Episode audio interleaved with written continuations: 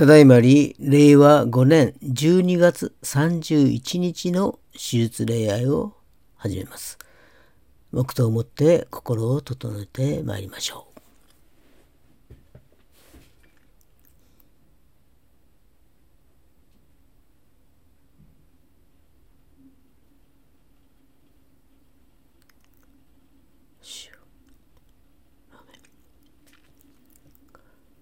本日のお招きの言葉は、支援150編1節から6節まででございます。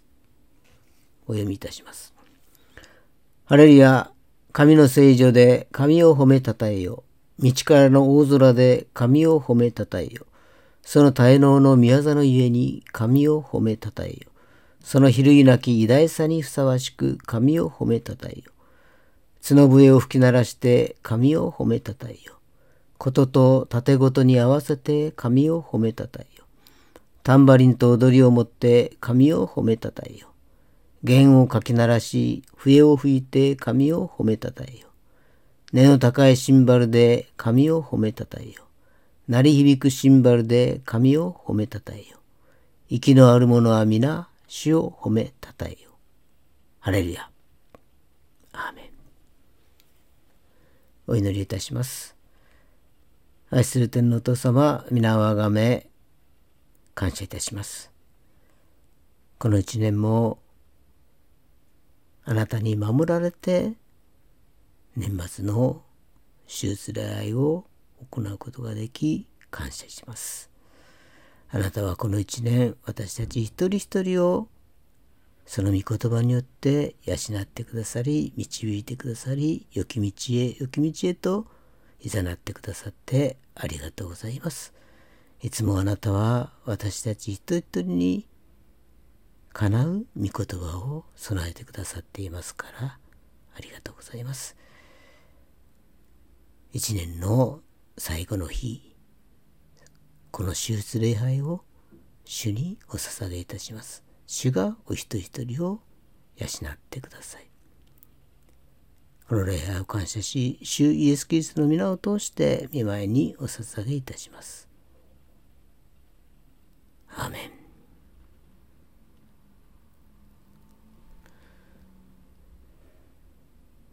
死と心情を告白いたしましょう。死と心情。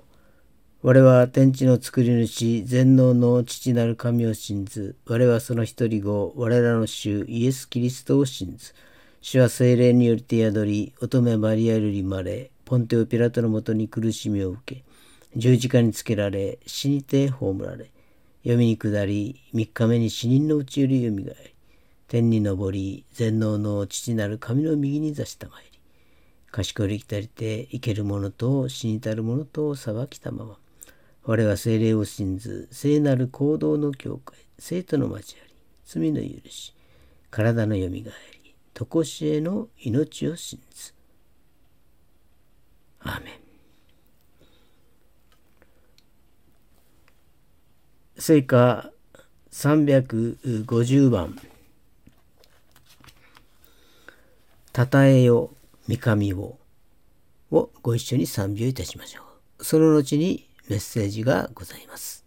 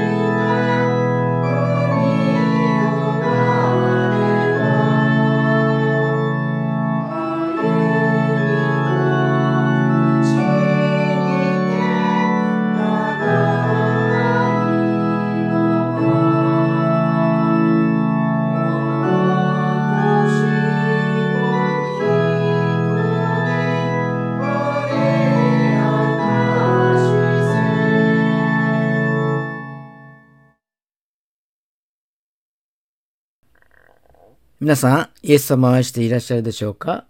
イエス様は昨日も今日もいつまでも変わることはありません。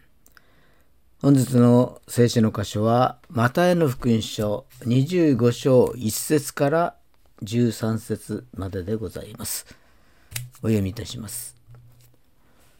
そこで天の御国はそれぞれ灯火を持って花婿を迎えに出る。10人の娘に例えることができます。そのうちの5人は愚かで、5人は賢かった。愚かな娘たちは灯火は持っていたが、油を持ってきていなかった。賢い娘たちは自分の灯火と一緒に入れ物に油を入れて持っていた。花婿が来るのが遅くなったので、娘たちは皆眠くなり寝入ってしまった。ところが夜中になって、さあ花婿だ、迎えに出なさいと叫び声がした。そこで娘たちは皆起きて自分の灯火を整えた。愚かな娘たちは賢い娘たちに言った。私たちの灯火が消えそうなので、あなた方の油を分けてください。しかし賢い娘たちは答えた。いいえ、分けてあげるにはとても足りません。それより店に行って自分の分を買ってください。そこで娘たちが買いに行くと、その間に花婿が来た。用意ができていた娘たちは彼と一緒に婚礼の祝宴に入り戸が閉じられた。その後で残りの娘たちも来て、ご主人様、ご主人様、開けてください。と言った。しかし主人は答えた。誠にあなた方に言います。私はあなた方を知りません。ですから目を覚ましていなさい。その日、その時をあなた方は知らないのですから。アーメン。お祈りいたします。愛する天皇お父様皆をあがめ感謝いたします。2023年最後の手術礼拝となりました。今年1年も主に守られたことに感謝します。この1年も様々な場所で様々な出来事が起き、様々な思いの中で過ごしている人々を覚えます。救い主なるイエス様がお一人一人の思いにかなう御言葉を送ってくださって、慰めてくださいますように。癒してくださいますようにお願いいたします。今世の中は混沌としてきています。真理なるイエス様を見上げることができますようにお導き願います。いつも信仰の創始者であり完成者なるイエス様を見上げつつ過ごすことができますように助けてください。今日の今年最後の礼拝を感謝し主イエス・キリストの名前によってお祈りをいたします。アーメン。今日は目を覚ましていなさいと題してご一緒に恵みを分かち合いましょう。まあ、今日は12月31日ということで、えー、大晦日ということですね。まあ、日本ではクリスマスがあって大晦日があって初詣と、まあ、新しい1週間ではありますけれども、もう私も以前はクリスマスそして、えー、カウントダウン礼拝そして元旦礼拝と教会に集っていましたが今は静かに過ごしています。以前ある大物歌手が「お客様は神様です」と言いました。でもこれは何をされても我慢しなさいという意味ではありません。澄んだ心で神に祈るようにお客様の前で歌うという心構えのこととオフィシャルサイトに書かれていました。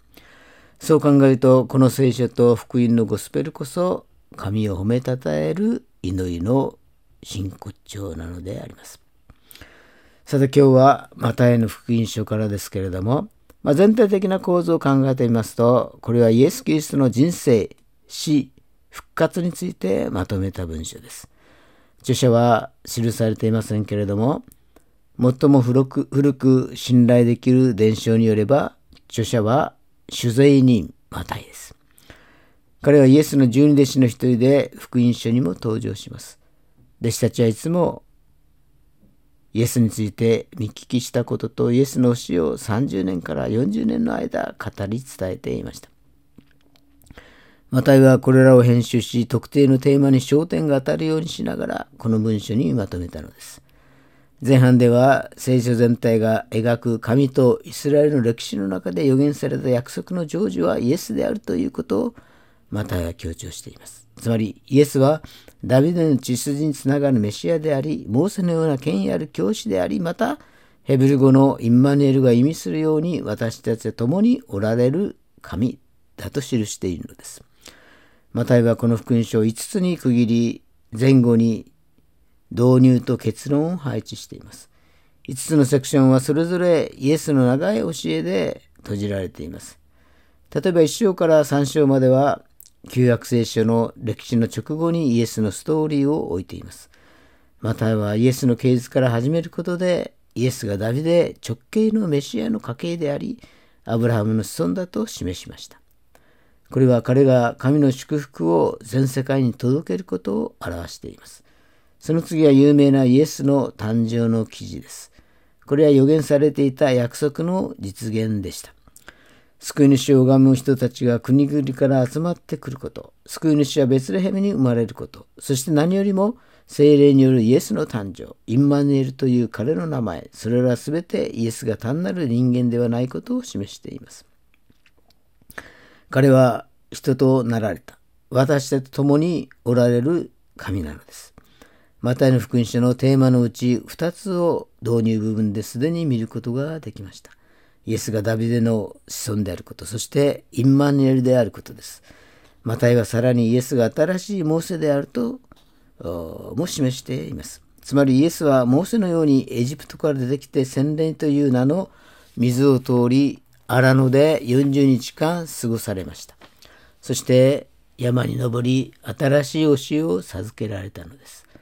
またはイエスこそが新明記に示されている記されているモーセ以上のものであり奴隷状態のイスラエルを解放し新しい教えを授け人々が人々を罪から救いそして神と人との間に新しい契約を結ぶものであると記しているのです。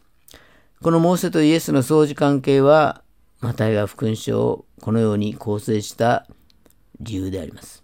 5つのセクションはどれもイエスを教師として描いています。マタイはイエスの5つの教えとモーセの教えであるモーセ御書、つまりトーラーと重ねているのです。イエスは権威を持って新しい契約を教え、そのトーラーを完成させます。一つ目のセクションの4章から7章で、イエスは公の活動を開始し、神の国の訪れを宣言します。これが鍵です。この神の国とは全世界を救う神の計画で王であるイエスを通して完成するのです。イエスは悪特に霊的な悪と悪魔の試合、そして病気と死と戦うために来られました。彼に従い、その教えを守る新しい神の家族を作ることで、全世界の神の支配と統治を回復するためにイエスは来たのです。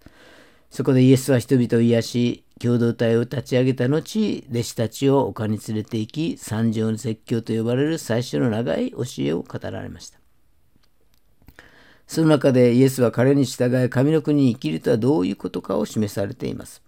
それは強者が優遇されることのない逆転の王国なのです。ですから貧しい者無名のもの、豊かなもの、宗教的なもの、すべての人々が悔い改めて、イエスに従い彼の家族に加わるようにと招かれているのです。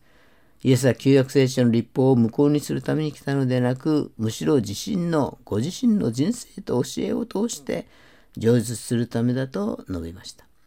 イエスは神に従う者の心を神と隣人、敵さえも愛することができるように変えてくださるのです。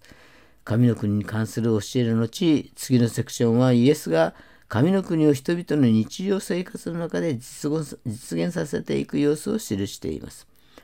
またやここにイエスが神の国の力を苦しむ人々にもたらす9つのエピソードを収録しました。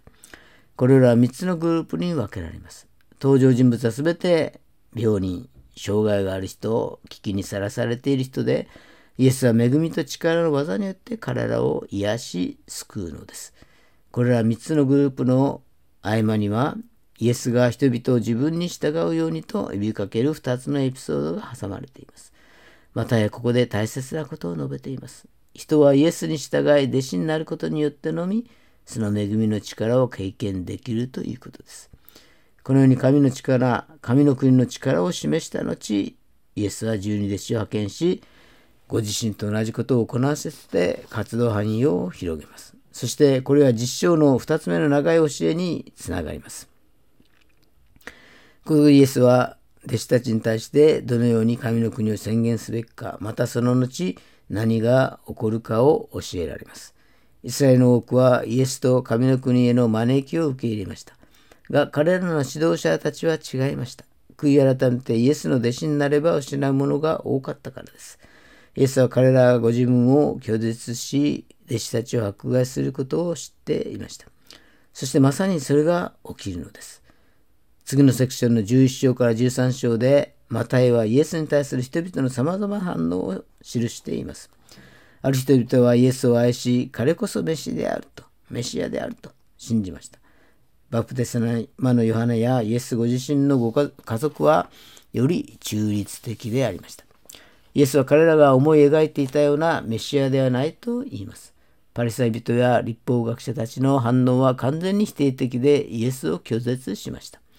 彼らはイエスが人々を間違った方向に導く偽教師であり、ご自身についての発言も神への冒涜だと思いました。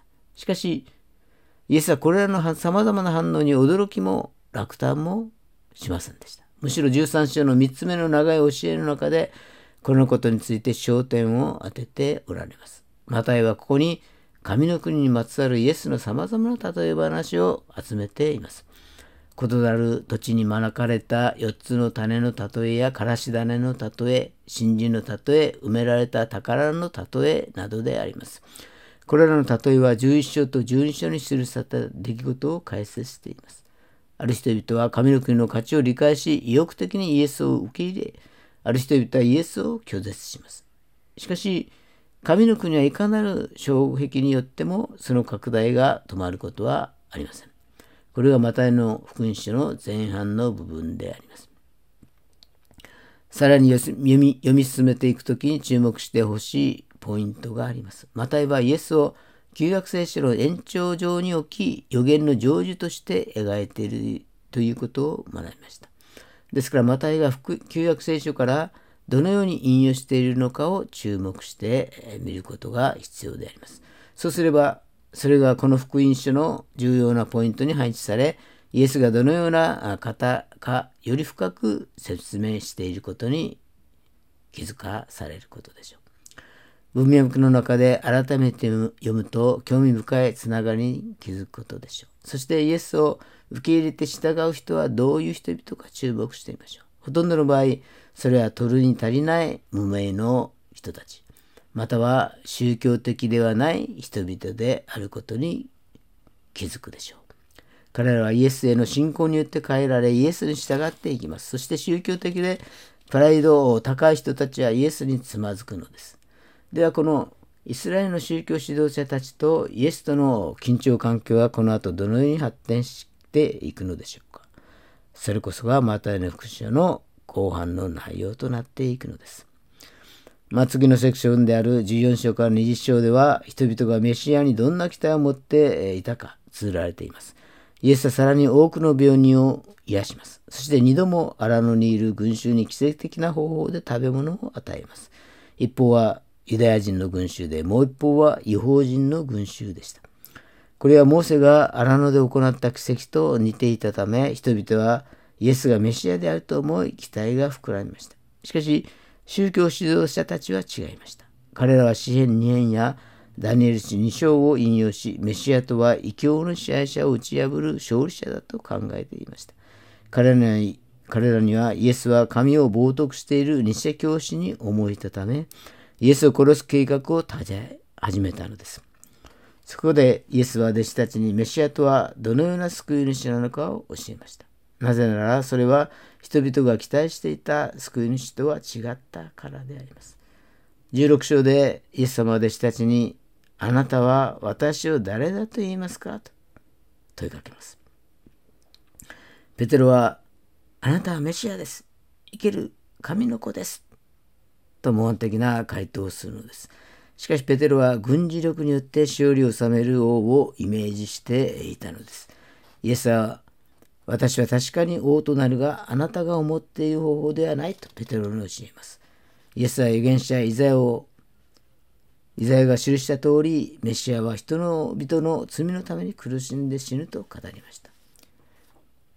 イエスは人に仕える王としてイスラエル、そして全ての人々のために自らの命を捧げるのだと教えました。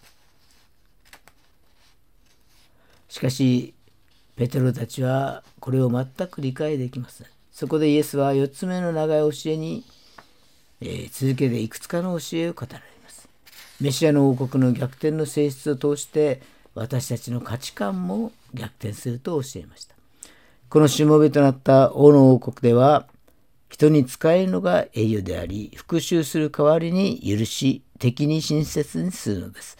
さらに自らの財産を貧しい人に与えることによって本当の富を得るのです。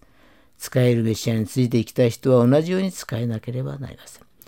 次のセクションではイエスの王国と宗教指導たち指導者たちの王国が衝突します。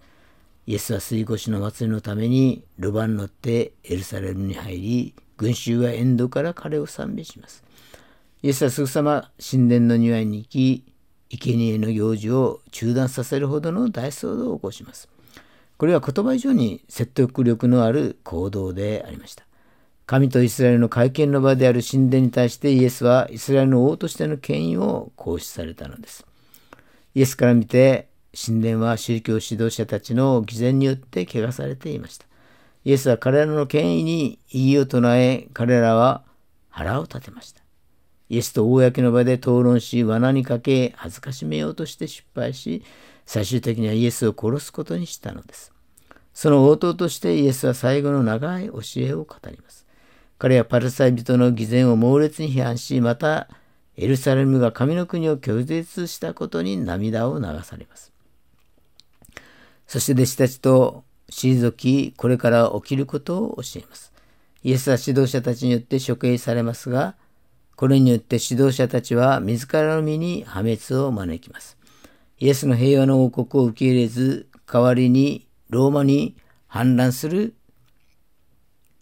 道を選んだ結果、エルサレムとその神殿は破壊されます。しかしイエスはそれで終わりではないと言います。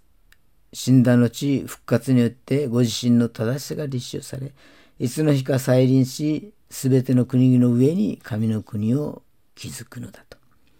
その時まで弟子たちはイエスの王国の福音を伝え続けなければいけないのです。イエスは最後の長い教えを終え、物語はついにクライマックスを迎えます。その夜、イエスは弟子たちと共に水越の食事をされました。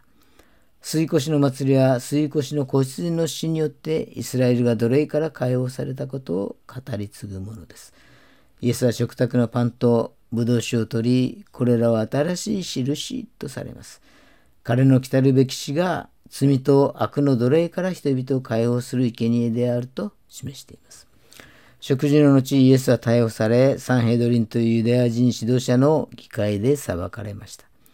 彼らはイエスはメシアではないと断言し、神への冒涜罪で訴え、ローマの総督ピラトのもとに連れて行きました。ピラトはイエスが無実だと判断しました。しかし彼は指導者たちのプレッシャーに負け、イエスを十字架刑に処したのです。イエスはローマ兵に連行され、十字架につけられました。このセクションでマタイは最初の数章と同じように旧約聖書からの引用を多用しています。イエスの死は悲劇や失敗ではなくむしろそれは旧約聖書の予言の驚くべき成就でありました。イエスはイザヤ氏の苦難のしもべとして来たのです。彼は自らのために拒絶されたにもかかわらず彼らを裁くのではなく民の罪を負い代わりに裁かれるのです。こうして十字架の場面は終わり、イエスの体は墓に入れられます。しかし最後の章で思いがけない展開が待っています。日曜日の朝、弟子たちはイエスの墓が空であることを発見します。そして人々は死から復活したイエスを目撃します。この福音書の最後によみがえったイエスが大宣教命令と呼ばれる教えを語ります。イエスこそが全世界の王であると教え、弟子たちを全ての国に派遣し、福音を述べ伝えるように命じます。福音はイエスが主であり、洗礼を受け、彼の教えに従うことで、誰でもイメシアの王国に入れるということであります。そして第一週で示されたインマニエル、共におられる神という名前の通り、イエスの弟子たちへの最後の言葉は、あなた方と共にいるでした。イエスが再び来られる日まで共にいてくださるという約束であります。まあ、これがマタイの福音書の全体的な構図であります。えー、マタイの福音書はイエス様の家系から始まり、イエス様の教え、十字架、死、復活、え、焦点までを見事にマタイは書き連れたのです。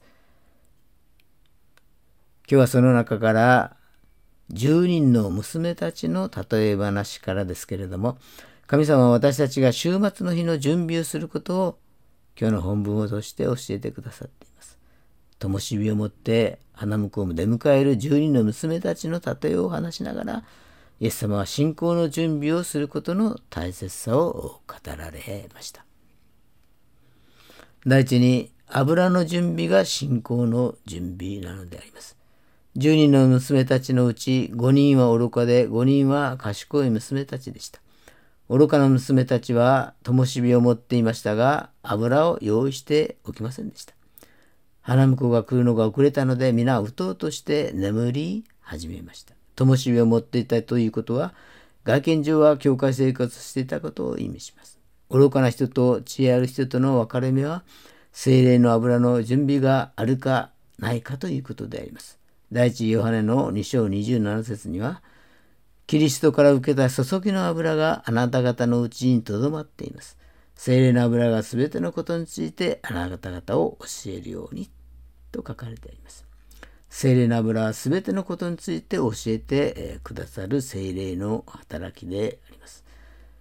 精霊の油によって信仰が与えられます。精霊様は私たちの信仰生活にとても重要な方であります。聖霊様は人格者であり、生きておられる神様であります。私たちがこの方を大切にすると、この方も私たちを大切にしてくださいます。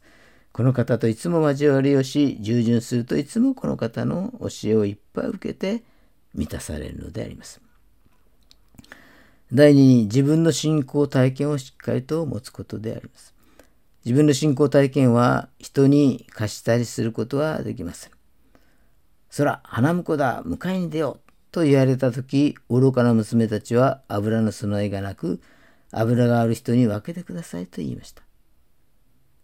私がお腹が空いた時に他の人が私の代わりに食べて自分のお腹を満たすことができないように、油を他の人に分けることはできないのです。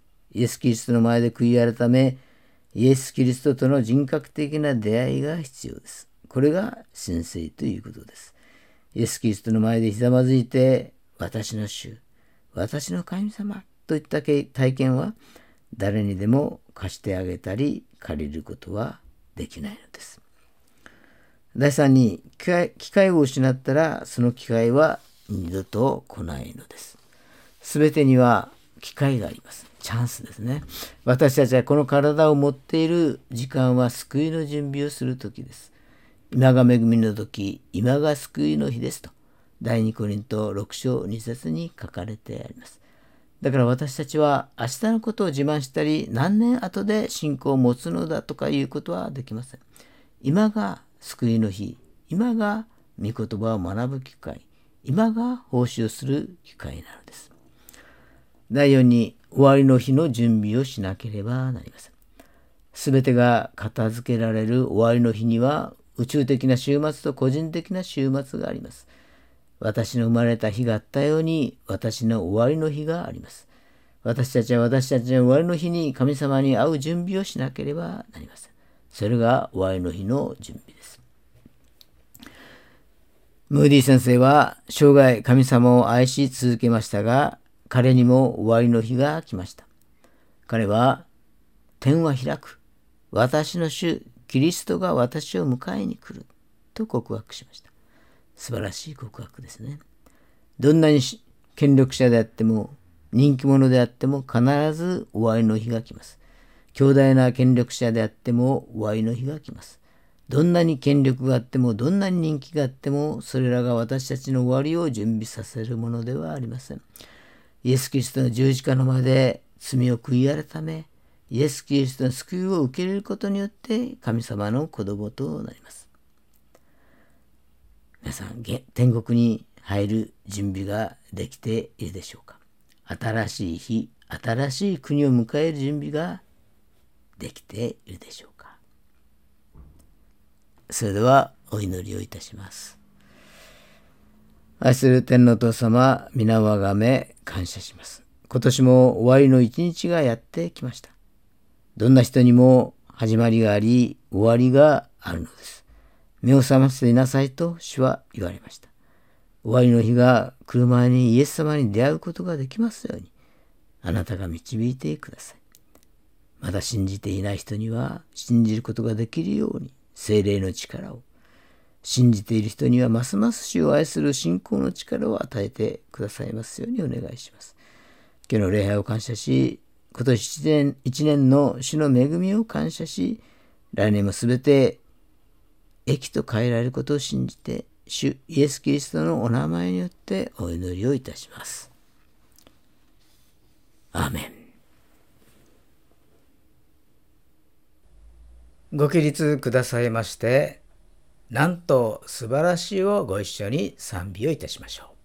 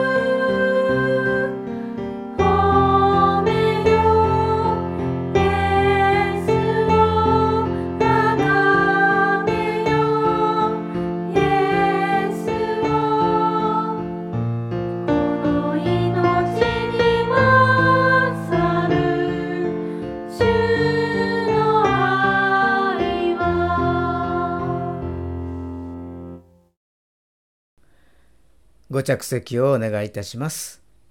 続きまして、献金の時間でございます。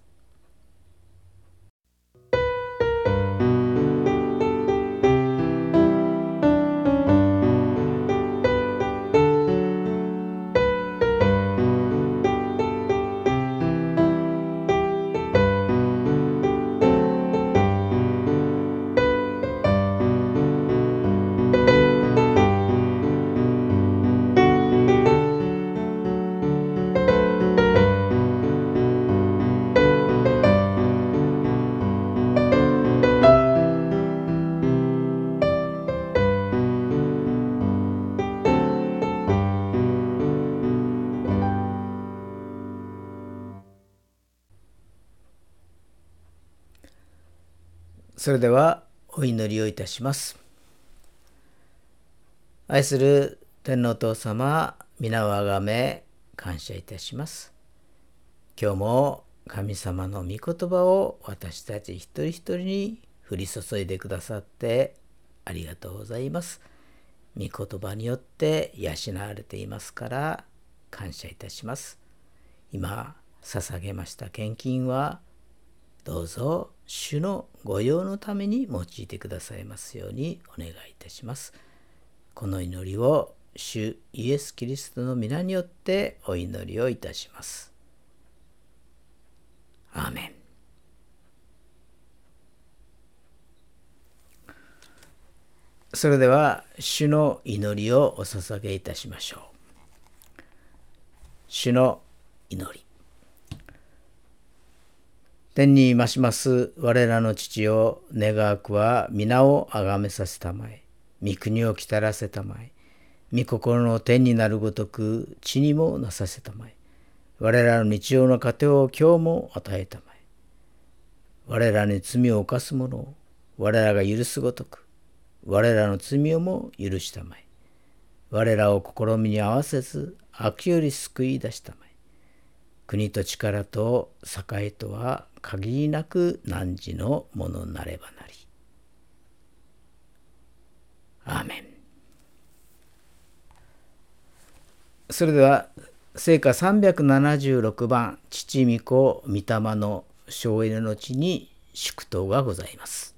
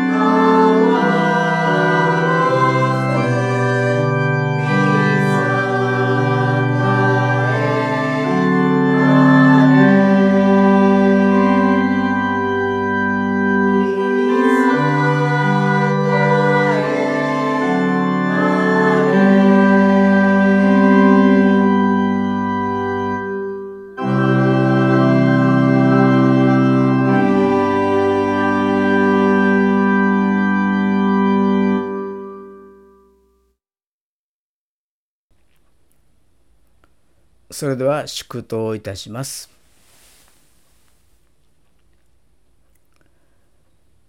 仰ぎ恋願わくは主イエス・キリストの恵み父なる神の愛聖霊様の親しき御交わりがここに集いしお一人お一人の上に今から常しえまであらんことを。アーメン